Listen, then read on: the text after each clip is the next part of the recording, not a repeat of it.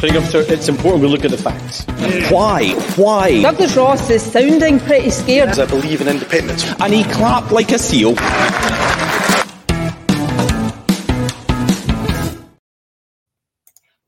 Hello and welcome to another Planet Holyrood. I'm Paul Hutcheon, political editor of the Daily Record. Joining me on this bitter cold day are Planet Holyrood regulars. We've got uh, Hannah Rodger, who is, of course, the chief reporter at the Sunday Mail, and we've got Ben Borland, the Scottish Daily Express's editor. So, although the podcast title suggests we only look at Holyrood, clearly much of what happens at Westminster still affects Scotland. The big story this week was, of course, Jeremy Hunt's autumn statement and the range of so called goodies that he's handed out to people across the UK. So I'm just trying to think a, a summary. There's a 2% cut in national insurance that applies to everyone across the UK. There's a clampdown on some social security claimants. Alcohol duty was frozen, and I think there's about half a billion quid extra for Holyrood over two years. So, Hannah, just starting with you, is this a, a game changing announcement from the Tories that will propel them to victory at the next election, or is it just more of the same, shoveling more money at people who don't need it?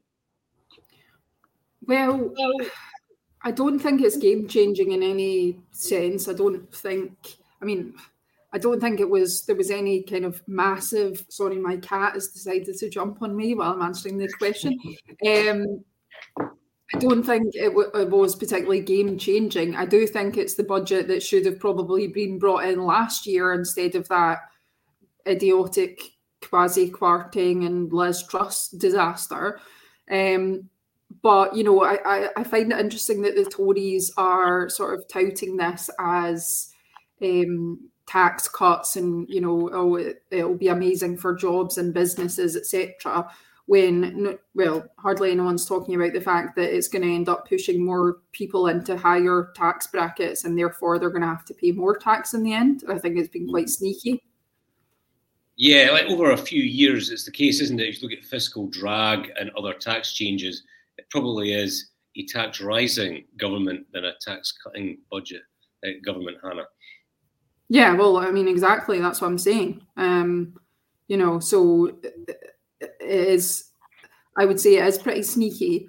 Um, and it's certainly not enough to save the Tories at the next election. But you know, uh, anyone who listens to this podcast uh, uh, in any way regularly will know that I don't think that the Tories are going to remain in number ten after next year. I do think that you know it's interesting in terms of the timings of of the general election. There's been talk that you know this budget might indicate that, that we might actually be looking for an earlier looking at an earlier election rather than one near Christmas time next year. I'm not entirely sure how they've come to that kind of conclusion necessarily, but the sooner it happens, the better, in my opinion. Um, ben, I'll just read you a quote from uh, some research, a statement by the Resolution Foundation.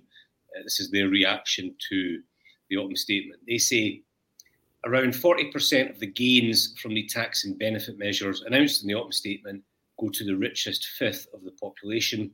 The top 20% gain £1,000 on average, five times the gains seen by the bottom fifth, which was £200. I mean, this is just basically more bribes for Tory voters in a sort of desperate bid to keep them in the fold, isn't it? uh, no, um, I think uh, you, uh, you, you summarised the budget very well at the start there, Paul. But uh, for, for me, I think you missed the, the number one headline, which was the uh, the pension, uh, state pension, triple lock will go ahead last next year. Um, there'd been a lot of speculation that it wouldn't do, but it looks as though pensioners. That's not that. They're just keeping something that they already have. It's not like they're saying, "Oh, we're giving you this extra thing." They're just saying we're not taking it away.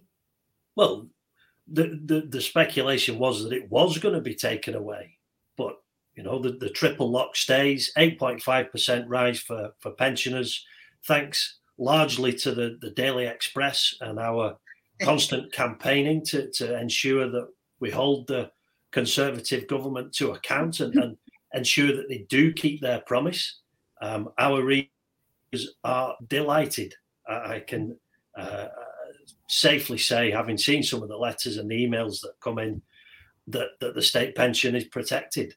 Um, so, so I think that's the that for, for us certainly that's the headline giveaway. The, the the national insurance cut, I think is you know it's good news.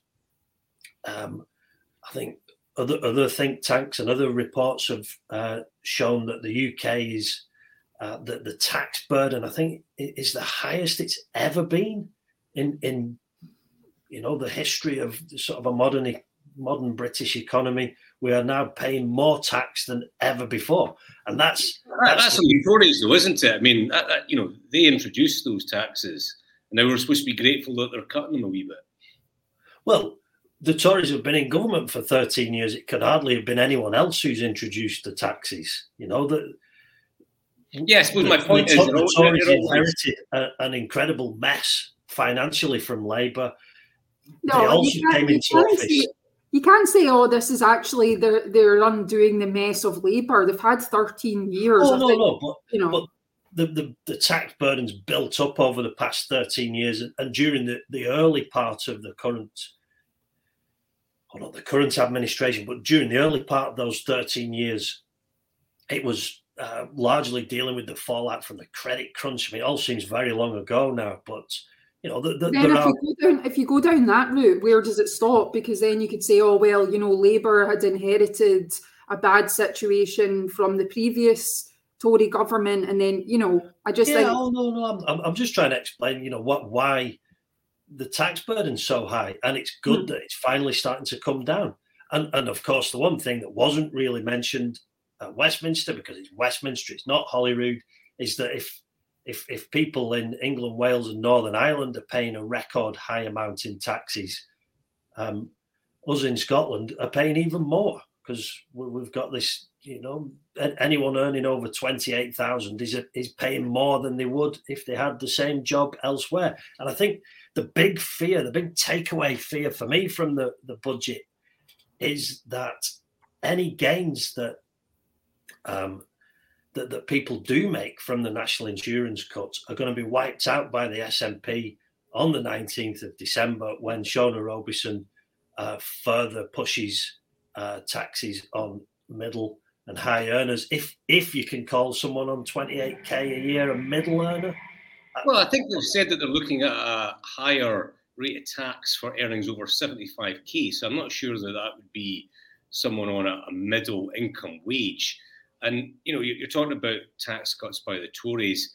I mean, most of that will probably go when those pensioners visit the shops, and the inflation that's already been built in, um, they'll, they'll, get clobbered in that high inflation. So. Um, well, I, am not, I'm not convinced yeah, I mean, will see that, that big gain that everyone thinks they're going to get. But it's, it's better than not getting a big gain and still getting clobbered. I mean, prices are going to go up no matter what happens. So, yeah, I mean, we saw that as well yesterday. Was it yet? No.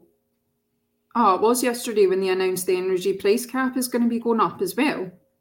So, you know, that's exactly what you're talking about in terms of like if there's any savings to be made to the average household, it's kind of going to be wiped out by the rate of inflation. So I get what you're saying.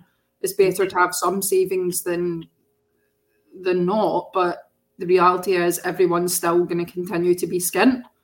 Well, yeah, but I mean, uh, it's Ofgem put the energy price cap out there. It's not a government. No, I know, but I'm just saying, like, it's not a choice. Yeah, absolutely. we you know, we are still in, you know, some pretty uh, ropey uh, you know, a pretty ropey situation when it comes to the cost of living crisis. It's ongoing. Inflation is still too high, still more than twice the target. It, it, it's tough, and you know the the, the, the, these rises will be wiped out, but they're better than not having the rises at all. Ben, I mean, clearly the Tories at one point thought that that their policy on stopping the boats was going to be a big election winner for them. That that seems to be in disarray just now. They sort of dabbled with a war on woke. That's kind of evaporated as, as well a wee bit. they, they seem to be pinning their election hopes on you know inflation falling and then some tax cuts from January onwards, and then maybe um, some in the spring as well. Do you think that's going to be enough to sort of narrow the gap and then see them home in a, in a general election campaign?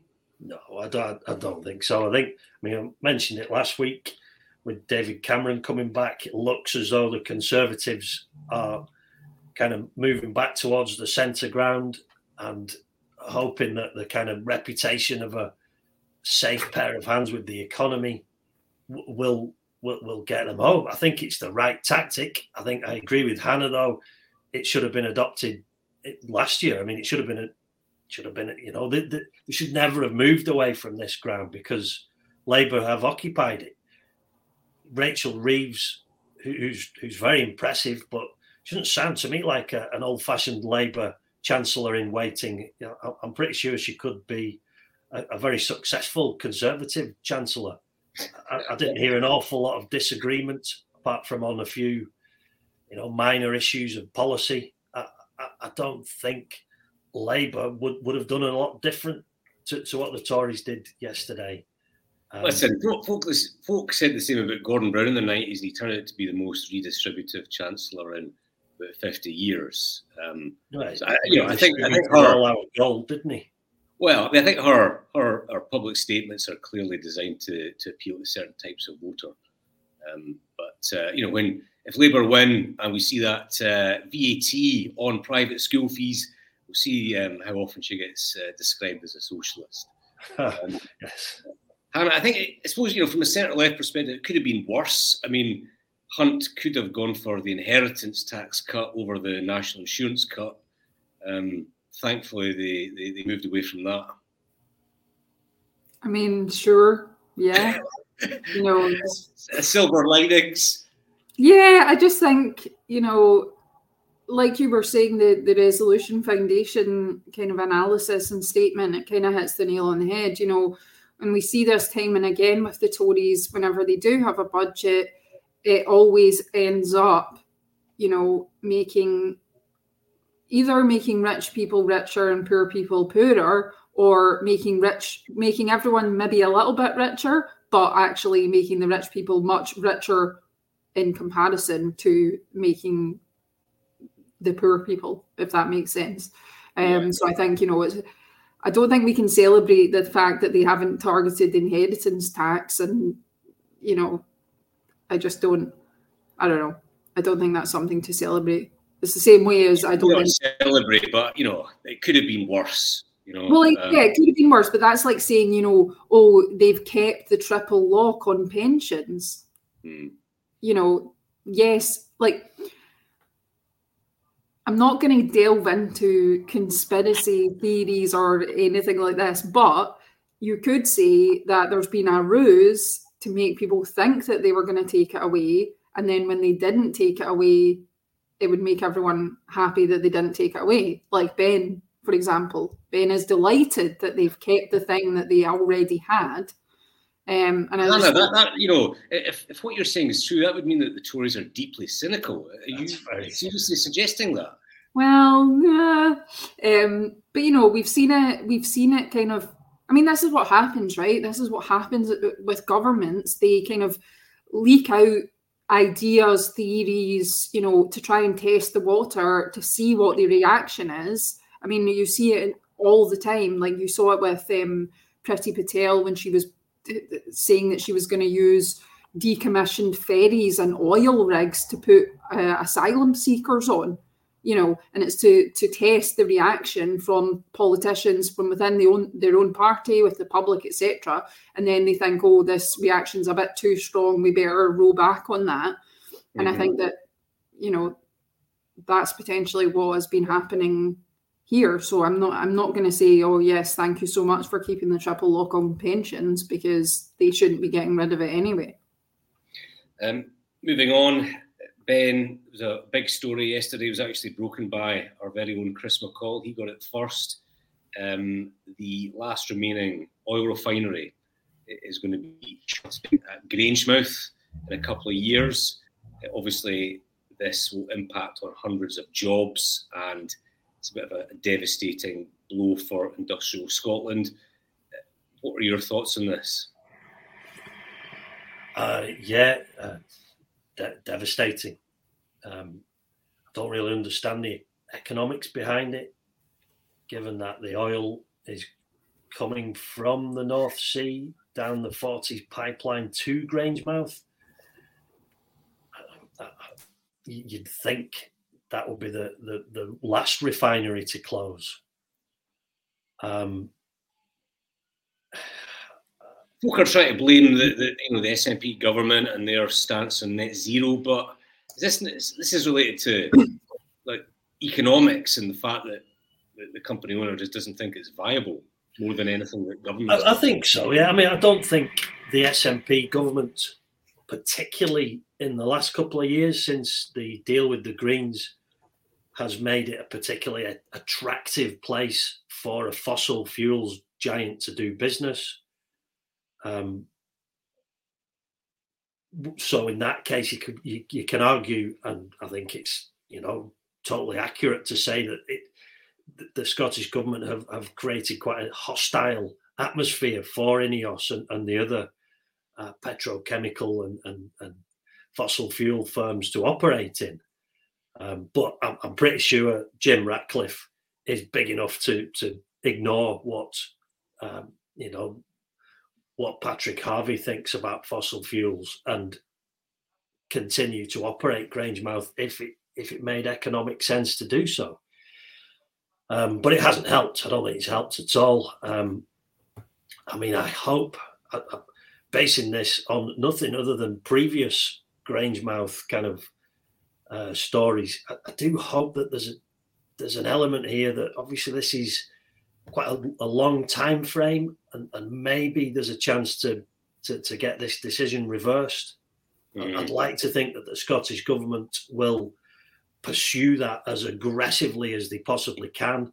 And if that means, you know, committing to a, a long-term future for North Sea oil and gas, then then, then so be it. Because um, with the sort of 18-month lead up to, to the the refinery being closed down, just think there's a there's an opportunity there to say, look, let's get round the table, let's try and hammer out another 10 years uh, another 15 years out of this refinery, keep these, I think it's 550 direct jobs, keep keep them going, and um, you know support think, the local economy. Do you not think it kind of says a lot about, you know, what business potentially thinks of the SNP? I mean, we that might be a bit too kind of broad, but we we know that the SNP is kind of aware that it's got an issue in terms of how it appeals to business and it's not seen as particularly strong uh, in terms of taking business incentives and you know that sort of thing. And i just wonder is this you know just the latest example? Are we going to see more kind of large companies pulling out of scotland shutting down their stuff or do you think this is just a one-off? I don't know i don't know i just think with, with business they want to be left alone um, yeah. There's probably a few examples of where direct policies by the Scottish Government, like DRS, have maybe harmed specific sectors and businesses. But mm. well, by and large, I, I don't think the, the, Scottish Government has an agenda that is kind of pro or anti business. They're just kind of no, I don't, but they, more asleep at the wheel than anything else. Yeah, but then you look at things like the DRS scheme, which was so disastrous and you know that must have had an impact. It must have had an impact on confidence um, from business. But i'm not saying you know the snp government has a an agenda that's anti-business. I mean that would be kind of stupid right? But um yeah i don't know. But anyway it's i agree with ben actually for once and that i think you know because it's such a long time frame hopefully a resolution can be reached before it does shut down and those 550 people lose their jobs because that would be absolutely appalling. Um, yeah. What, what do you make, Hannah? What do you make of it? Obviously, it's a disaster in terms of the jobs, but the fossil fuel industry is filthy, and it's a bit of a it's a disastrous um, industry in relation to climate change and the sort of mm. damage it does. what do you make of? Uh, is there a potential here in terms of um, net zero and the so-called just transition, maybe moving to cleaner energies? I mean, to be honest, I, will just hold my hands up. I'm not an expert in green energy and just transition, etc. I mean, I do think obviously at some point there will need to it'll need to come to a point where we stop relying on these polluting fuels and, and industries. But from a fairly basic knowledge of the problem, I don't see anyone coming up with a solution. So the the thing that you hear all the time is, oh, we need a just transition. We need to move away from oil and gas. We need to move away from X, Y, and Z. Yes, that's great, but what are the, what's the alternative? Like that's what I'm kind of confused about. You know, it was the same with the the North Sea oil and gas stuff. It's like, right, so are you saying that all the workers who work in North Sea oil are just going to suddenly start working in a different industry? I don't, I, you know, that no, I mean, I, I, I think that like phrases like just transition are kind of slogans. Well, yeah, I mean, what does that even mean? Just transition. No, just transition what? I mean, you know, people can see it, but in terms of jobs on the ground, it just it seems to be nonsense. Yeah, but my point anyway is I, I do agree. I think that obviously we know that these these things are polluting to the environment, but as far as I can tell, I don't know what the alternatives are. It just seems everyone wants to stop using them, but I don't know. I haven't seen any proposals for, you know, an alternative that could be done to that scale and provide the same level of energy or whatever the fuel might be um, in a green way. I don't know. It could. I mean, yeah. I'll be honest that it could be that I just don't know because I'm not, as I say, an expert in that area, but I just don't see them having a, a sort of viable alternative to it right now. And no. then, sorry, then you go. I was just going to say, I mean, I think 70% of Scotland's filling stations get their petrol and diesel from, from Grangemouth. We're just not in a position right now to, to close this refinery. Um, th- mm. those petrol stations are going to need to get the fuel from somewhere else. It's going to have to be shipped up from down south. Mm-hmm. And you know, that clearly the country needs this this refinery working. At some point, as as we move towards net zero, these refineries will close, but we're nowhere near that point at the moment. And just to go back to the the relationship with business, mm. I, I get the feeling that, I mean, whatever you think about Jim Ratcliffe and Ineos, I don't think the Scottish government have done anything to kind of build a relationship with him in the way that they, they you see ministers, you know, they'll travel to China to, to do deals with um, renewables companies that they travel the world looking for a, a, a, a memorandum of understanding with with a, foreign, a foreign nation over renewables. But memorandum of understanding. Yeah, he is he, he is Britain's richest man, based just across the border in Manchester, and uh, basically. Is he based in Manchester? I thought he was based in. Uh, well, sorry, no, he's based in Monaco, but he's yeah, he's based in, but he's not based in Manchester. No, he's, he's based in Monaco. But but either way, they have that clearly Grangemouth. I think I've seen stats that may or may not be true that it's responsible for four percent of GDP. I mean, Jim Ratcliffe should have been invited to Bute House for dinner every other month. They should have they should have been rolling out the red carpet for him and, and would say, well, basically ignored him.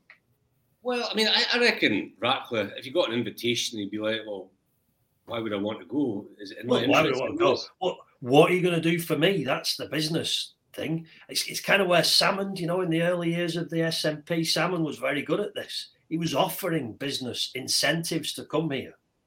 Now, sometimes that backfired and he got into trouble for perhaps overstepping the mark, but he, he was trying to create a business friendly environment. Sturgeon clearly had no interest in that. Humza Yousaf just seems utterly clueless about anything. And, you know, we've lost that, that, that uh, kind of motivation to make Scotland business friendly.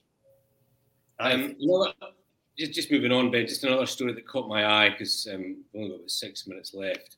Um, Lee Anderson, uh, who I'm told is a Tory MP but is also clearly a clown, was talking about the government's collapsing Rwanda policy for asylum seekers. And he's basically suggested an alternative, which is instead of sending asylum seekers to um, Africa, uh, they should instead be sent to Orkney.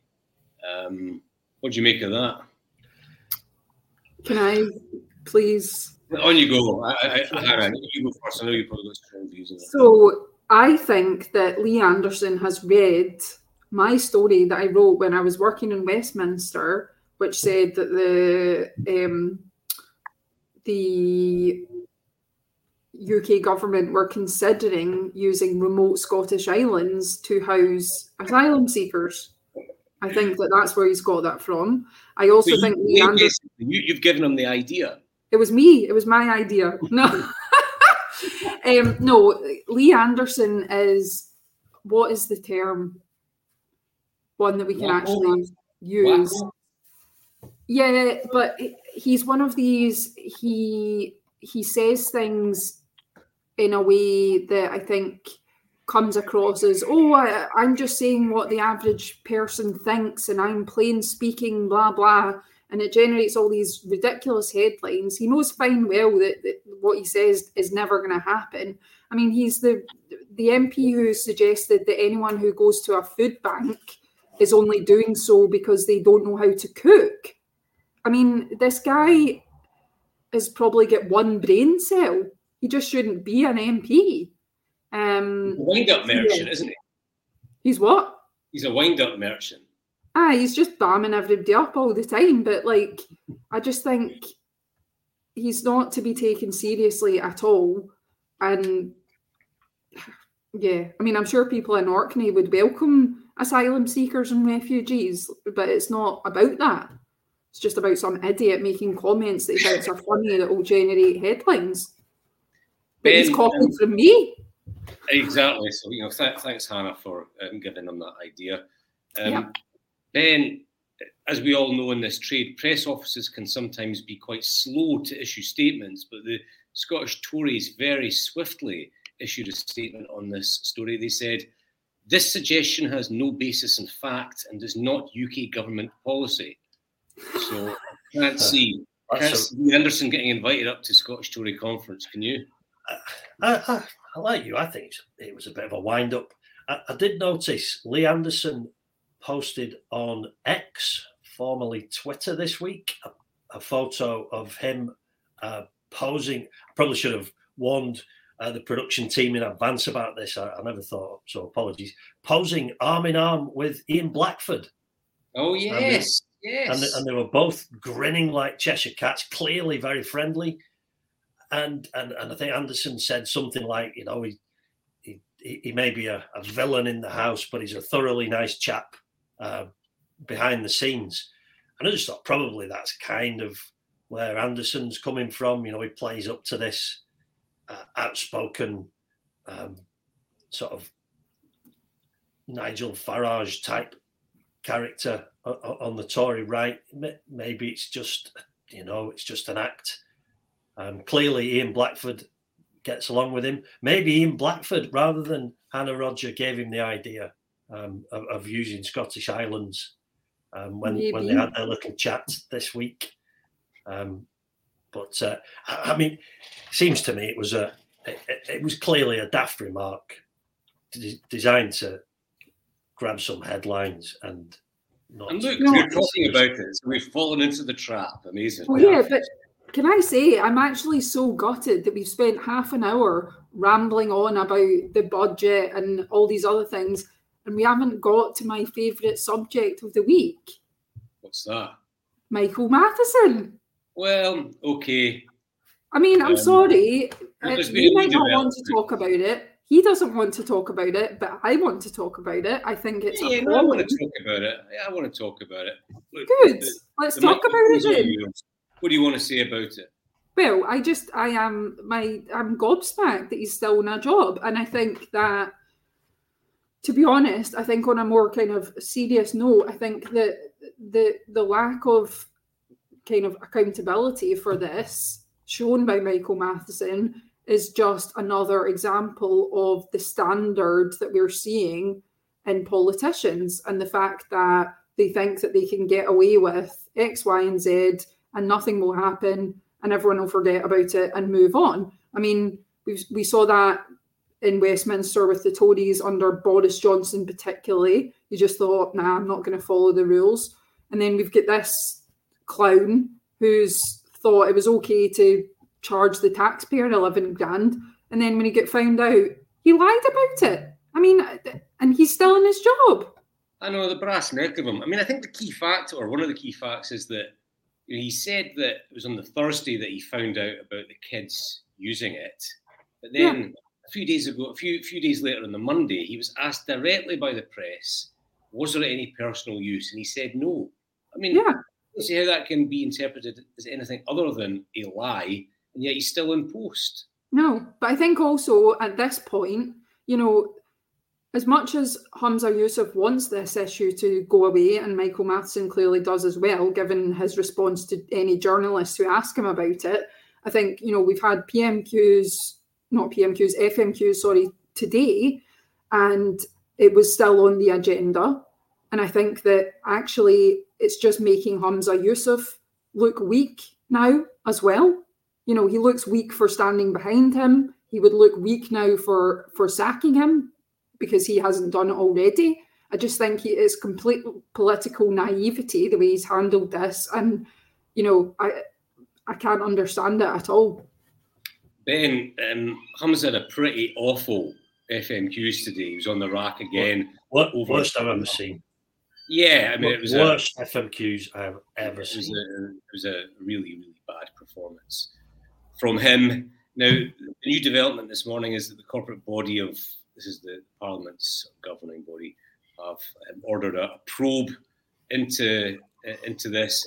That's not going to get to the bottom of it, is it? I mean, the, the Scottish Parliament. No, of course it's not. No, it's just another way to kind of drag it on and hope that everyone forgets about it. And then by the time the probe is finished, you know, in in six months to a year, all the heat will have died down off of it. So everyone will just think, oh well, you know, it's fine.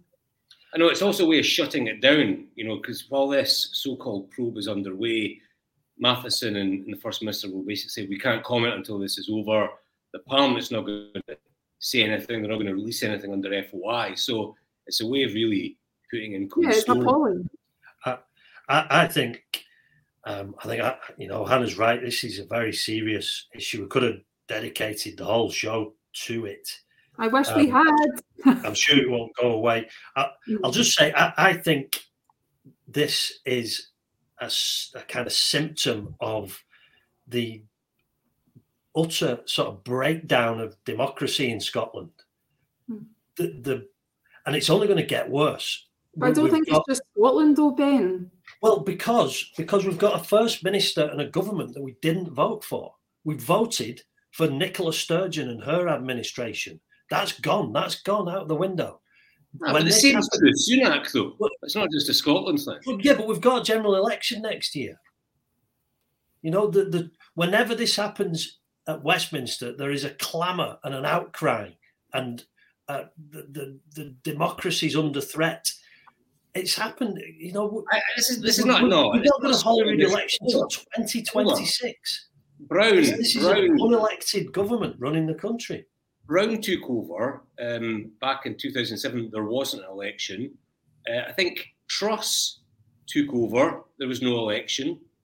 Um, didn't Boris take over and there, there wasn't an election? Yeah, he took over from Theresa May. I don't think that's yeah, the took over in, Boris took over in June and there was an election in December.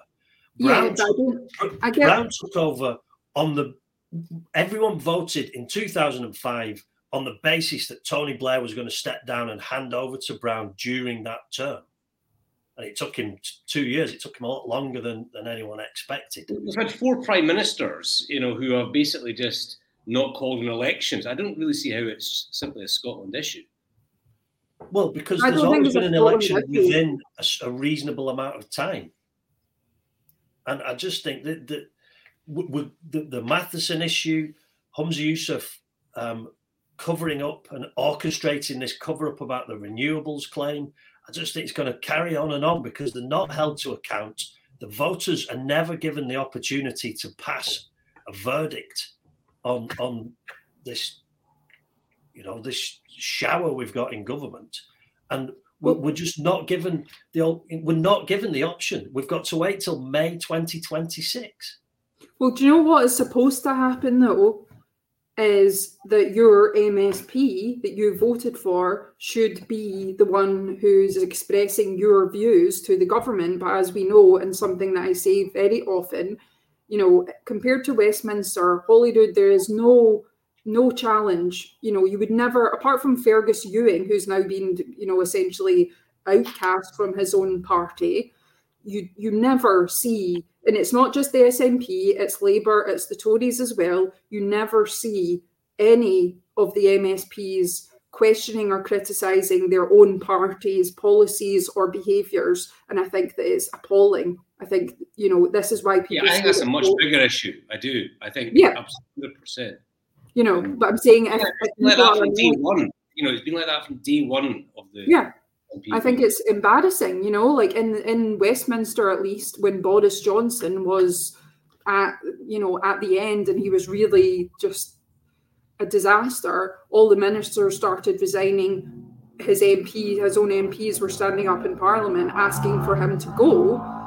You know, why the hell are SNP MSPs not now publicly coming out and saying Michael Matheson must resign? he is damaging the our reputation and the government. You know, I just think it's embarrassing that nobody has done that yet, and they should be ashamed. No, no, I agree. Um, okay, winding it up. Good week, bad week. Starting with you, Hannah. Well, my good week is both of these actually are, are, are sarcastic, but my good week is Michael Matheson for managing to stay in his job uh, until now. So well done, well Michael. Done, well done, Michael. Round of applause for you. Uh, and my bad week is basically working working people after well that that uh, shambles of a budget yesterday. Ben. ben? Um, well, segueing neatly into my good week, um, uh, got my Conservative rosette on. Uh, Jeremy Hunt, I think, had a good week. I thought it was a good autumn statement.